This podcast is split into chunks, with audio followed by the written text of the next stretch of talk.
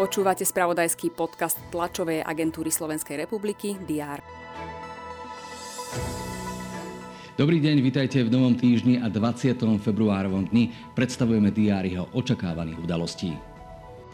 Stavba strategického parku Valaliky pri Košiciach, kde má sídliť aj najmodernejší závod známej švédskej automobilky, sa týmto pondelkom oficiálne začína.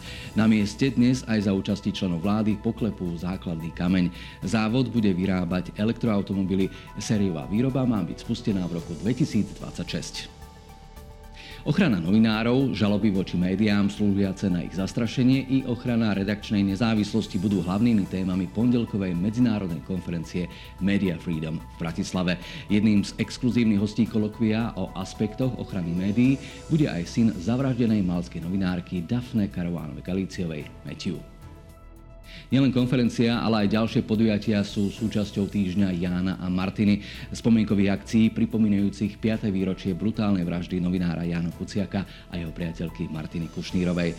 Jedným z takýchto podujatí bude aj prezentácia novej knihy Kuciak či umelecký program Body Zlomu v Slovenskom národnom divadle.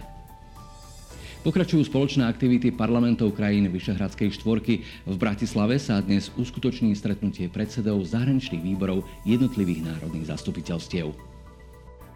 Slovenskí basketbalisti vstúpia do druhej fázy predkvalifikácie na majstrovstvá Európy v roku dvetisícdvadsaťpäť. Vedenie tímu bude informovať o príprave pred štvrtkovým duelom proti Severnému Macedónsku. V zápase, ktorý sa hrá v Leviciach, budú chcieť Slováci oplatiť balkánskemu súperovi tesnú prehru z augusta minulého roka v Skopje a udržať sa tak v hre o postup do veľkej kvalifikácie o postup na Eurobasket. Nech sa vám týždeň rozbehne čo najlepšie. So správami té á es er budete celkom určite o všetkom, čo ho môže označiť dobre informovaní. Sledujte preto Teraz.sk a té á es er té vé. Všetko dobré.